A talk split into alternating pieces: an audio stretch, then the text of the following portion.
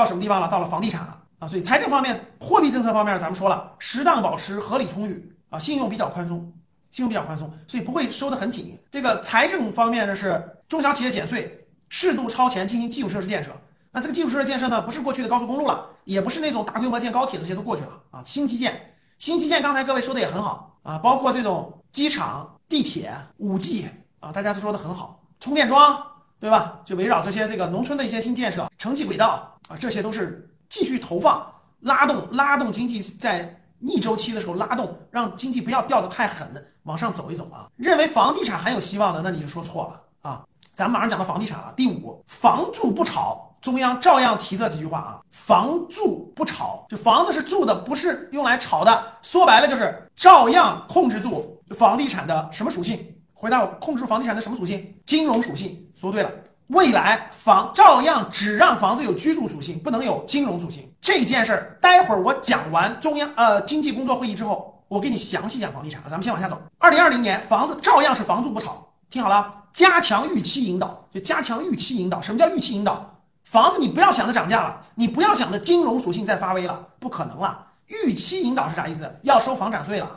预期引导啥意思？稳住。既不想涨也不想跌，过渡往前过渡，探索新的发展模式。你看见没有这句话？探索新的发展模式，房地产定调，探索新的发展模式，就不走过去的模式了。过去的模式叫香港模式，未来一定是走新加坡模式。这个一会儿我给你详细讲明白了。本来就应该走新加坡模式，而且最开始房我们国家房地产设计的就是新加坡模式，后来发生了变化，后来由于利益。强大的利益，各方面的博弈，最后放弃了新加坡模式，走的是香港模式，所以掉进去了。探索新的发展模式，没有别的模式，这就是后面提出来的长租房加保障性住房啊。待会儿我给你详细展开啊。未来的模式一定是二元结构，房地产必须是二元结构，长租房加保障性住房加上商品房，两者分开。这件事本来最开始就是这么规划的，后来出错了。待会儿我给你讲这个房地产的前世今生的时候，我给你讲明白了啊。商品房市场不是打压商品房市场。商品房市场更好的满足购房者和合理住房需求，啥意思？就是商品房满足你刚需，刚需人群，我买第一套房，对吧？这是第一。第二，我有的人想置换一个大点的房子，我们家过去做的八九十平米的，我们家想换一百四、一百六的啊，没问题，是这个意图，懂了吗？就是这些都是符合特征，意思就是说，你商品房发展商品房的，长租房保障住房要发展长租房保障住房的这个大方向。就又走上正轨了，叫新加坡模式啊！待会儿我给你们讲新加坡模式啊！我去新加坡亲自去考察过，呃，商品房和这种他们的这个主屋啊，我都考察过。待会儿给你讲，通过这个咱们这个管理层下的这个房地房地产这几句话，你看见没有？房住不炒，加强预期引导，发展新的发展模式，长租房和保障性住房。发展商品房，满足合理购房需求，满足这个这个这个正常的合理需求，可以看出来，不让地产行业崩溃，这是肯定的，不可能让地产行业崩溃。地产行业已经绑架了中国经济，这件事待会儿我给你讲明白啊。但是大这次恒大事件就是你就看出来了，但是不能让它崩溃，拖住房地产行业，维持稳定，这才是很清晰的定调。这点能听懂吗？能听懂打一。因为中国人的百分之八七八十的资产都在房子上，所以不能让它崩。但其实它要崩，它不崩还不行。所以这个。我觉得真的是这句话，就地产二十年大拐点，为什么是必然趋势？这不是我的最关键的，我给你讲个最关键的吧。听好我这句话，我一会儿讲的重点就是这句话，你能听懂今天就没白来，你听不懂今天就白来了。中国经济转型必然对房地产动手，我再重复一遍，你就知道今天你值不值得来听这堂课。中国经济转型必然对房地产动手，再说一遍，中国经济转型必然对房地产动手，整个过程。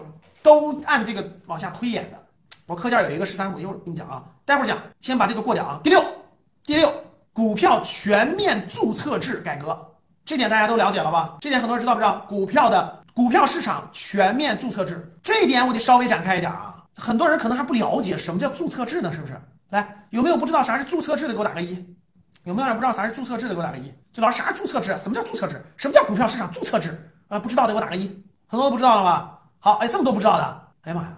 好，那解释一下啊，股票市场注册制啥意思啊？正好借助这个机会，花几分钟给大家讲的这个干货一点啊，讲的这个直接明朗一点啊。股票市场是什么呢？就是公司啊，赚钱机器啊，公司上市对吧？上市以后，把公司的股权、公司的所有权做很多份的划分对吧？做很多份划分，我们任何人只要参与这个市场，都可以买这个公司的股权对吧？买一份儿对吧？这个公司可以有一亿份儿，可以有五百亿份儿。然后你可以买一份儿，可能一份儿只要一块钱，这就是股票市场，对吧？股权市场、股票市场。那过去呢，股票市场是面向大众开放的，你只要有钱，你就可以买我这公司的一份儿，对吧？我随便举个例子，比如说茅台，你不是觉得茅台好吗？你不是茅台公司好吗？对吧？那你如果有钱，你就可以买它的一份儿。那二十多年前呢，二十多块钱一股，那一百股就是两千来块钱，两千来块钱你就可以成为它的一份儿，对吧？那现在已经涨的，对吧？两千块钱一股已经已经翻了几十倍、几百倍。那这就是你可以成为这个公司所有人的所有者的一份儿，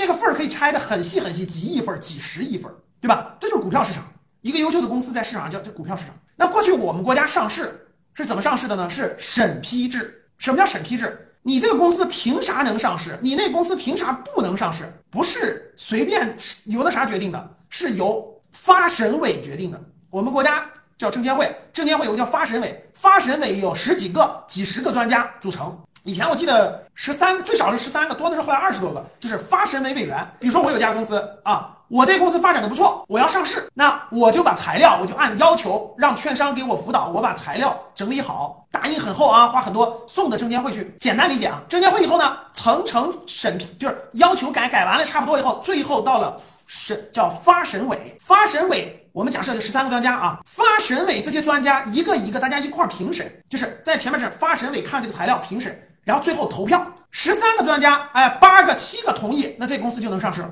如果十三个专家认为超过半数不同意，那这公司就上不了市。这叫审批制，这大家能听懂了啊？这叫审批制。那像这个，像这个，以以米国为例啊，米国注册制就是你这个公司，甭管你赚钱没赚钱，甭管你好不好，甭管怎么地，你只要符合基本的法律法规，你符合基本的法律要求，符合基本的法规要求、财务要求啊。你就可以发行，发行什么意思呢？市场得认可呀。就是什么叫注册制？就是你只要在我市场注册一下啊，我给你个编号，注册一下，你就可以上市了。上市有没有人买，这由市场决定。比如说 B 公司，B 公司符合法律规定，符合基本的财务规定，那在这个市场登记一下，OK 就可以上市了。上市以后有可能没人买啊，就我是上市了。零交易，没有人买，那你的股价就从一块钱可以跌到零，就对吧？没有人交易就可以跌到零了，懂吗？审批制、审核制，大家知道，过去审核制是什么？审核制是出发点是好的，大家懂吧？出发点是好的，就是你别垃圾公司上市骗股东钱呀，对不对，各位？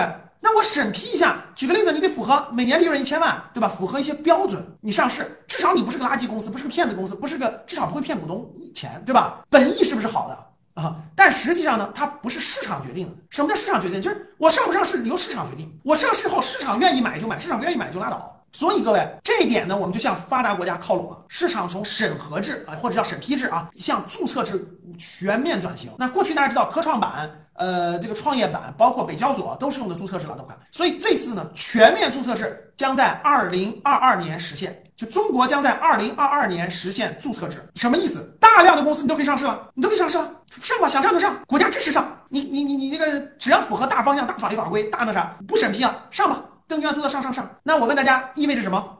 我问你们，未来上市的公司会多还是少？回答我，未来上市的公司是多还是少？一定会泛滥成灾。就跟美国和港股、美国和香港的市场一样，大量的小公司上市，很多公司都是仙股，几毛钱，几毛钱，永远是几毛钱。所以，我们放眼未来十年，我再给你们个主题：中国过去二十年，从从两千年到二零二零年，中国吧做了一件事，叫印钞票，就疯狂印钱。印完钱以后怎么样？进房市。中国市场的 M 二的钱，从两千年到二零二零年，二十年的时间印了。那印了老钱了，大家都知道，印印疯狂印钱。大家看，两千年一个月工资一千多块钱，今天一万五都也就是不多，对吧？疯狂印的钱去哪儿了？全进房地产。过去二十年叫印钞票，把房子搞起来。未来二十年特简单，印股票，能听懂吗？市场其实已经很清晰了，股票的全面注册制。未来二十年将疯狂印股票，大量的股票会发行，是社会上大量的资这个这个这个股票会出现，那怎么办？过去印钞票的时候进了房地产了，过去二十年房地产大家都知道歘翻倍上来了。那未来印了这么多股票怎么办呢？能听明白吗？未来呀，大机会也在股市，不用问，大风险也在股市，可跟过去可不一样了啊。过去二十年疯狂印钞，你只要买房子就是对的。未来二十年，你说老师疯狂印钞印股票，所以我就疯狂买股票呗？你极有可能是韭菜，你极有可能当了垫背的，能听懂吗？但是我问大家，那么多公司都要。都要上市，对吧？是不是要印股票？那不用问，股票会疯狂像洪水一样泛滥成灾，到处都是股票。所以有些有句话说的没错，未来二十年，股市也能让你暴富，股市也能让你变穷，风险也很大，咋办？那我问大家呀，那你说印股票的时候，这个股票市场不好，它能发行出去吗？回答我这个问题，很简单一个问题。既然国家定了这个基调了，未来二十年要印股票，那股票能如果股票市场不好，能发出去吗？回答我，就是股票市场不好，能不能发出去？比如说下个月一百家公司上市，下个月五千家公司唰唰唰唰，每个月都给你几百家公司上市，能不能发出去？你再打打心就知道了。什么叫发出去？什么叫发不出去？发出去就是我上市了，就有人买我的股票；发不出去就是我认为十块钱别人有人买，结果上市以后三块钱都没人要，这就是发不出去。懂啥意思了吗？就没人要。你公司是很多，我不要。为什么现在打新很多公司亏钱了，是吧？你中你中了新股也要亏钱。我告诉你们，未来打新是什么？十个里头有七个会亏钱。未来不一定是明年啊，我说是往后。现在是什么？池子小，上市公司就四千多家，中国有钱，资金量大，所以进去新公司就炒上去，进去新公司炒上去。这个时代将会在注册制时代一去不复返。未来几年以后，你会看到十个公司七个亏钱，这是合理常态，合理常态。那我问大家，如果市场不给点刺激，不给点啥，那新股能发行出去吗？你们仔细想想。但是啊。可能需要烘托市场氛围，让新股发行。可是最后，大量的人其实都会成为韭菜。实话实说，在未来二十年，很多人都会成为韭菜。市场不会因为印股票了，很多人就赚钱，照样是七亏二平一赚。最后有百分之十的人能赚钱，百分之九十都赚不到，真是这样。所以各位，不学习是你最大的风险。不学习，投资风险最大。学习完，你至少知道怎么规避风险。真正好，回头找个机会，我详细跟你们聊聊。回头二十，回头详细跟你们聊聊啊。过去二十年是印钱，未来二十年是印股票。你要明白了这一点，才能知道细节怎么入手，什么公司能碰，什么公司不能碰。你们别那个觉得，哎呦，很能碰的公司是非常少非常少的啊。未来还同样的各位，未来二十年跟前面不一样，前面是大多数人买房子稀里糊涂都能赚钱，哎，不过他不卖他也一样亏进去，后面会亏进去，后面就都亏进去了。未来二十年只有百分之十的人能赚钱，大多数人还有百分之二十是不赚不亏。百分之七十的人呢都会亏进去，真是这样的。好了，那继续啊，为什么未来二十年是硬股票？第七。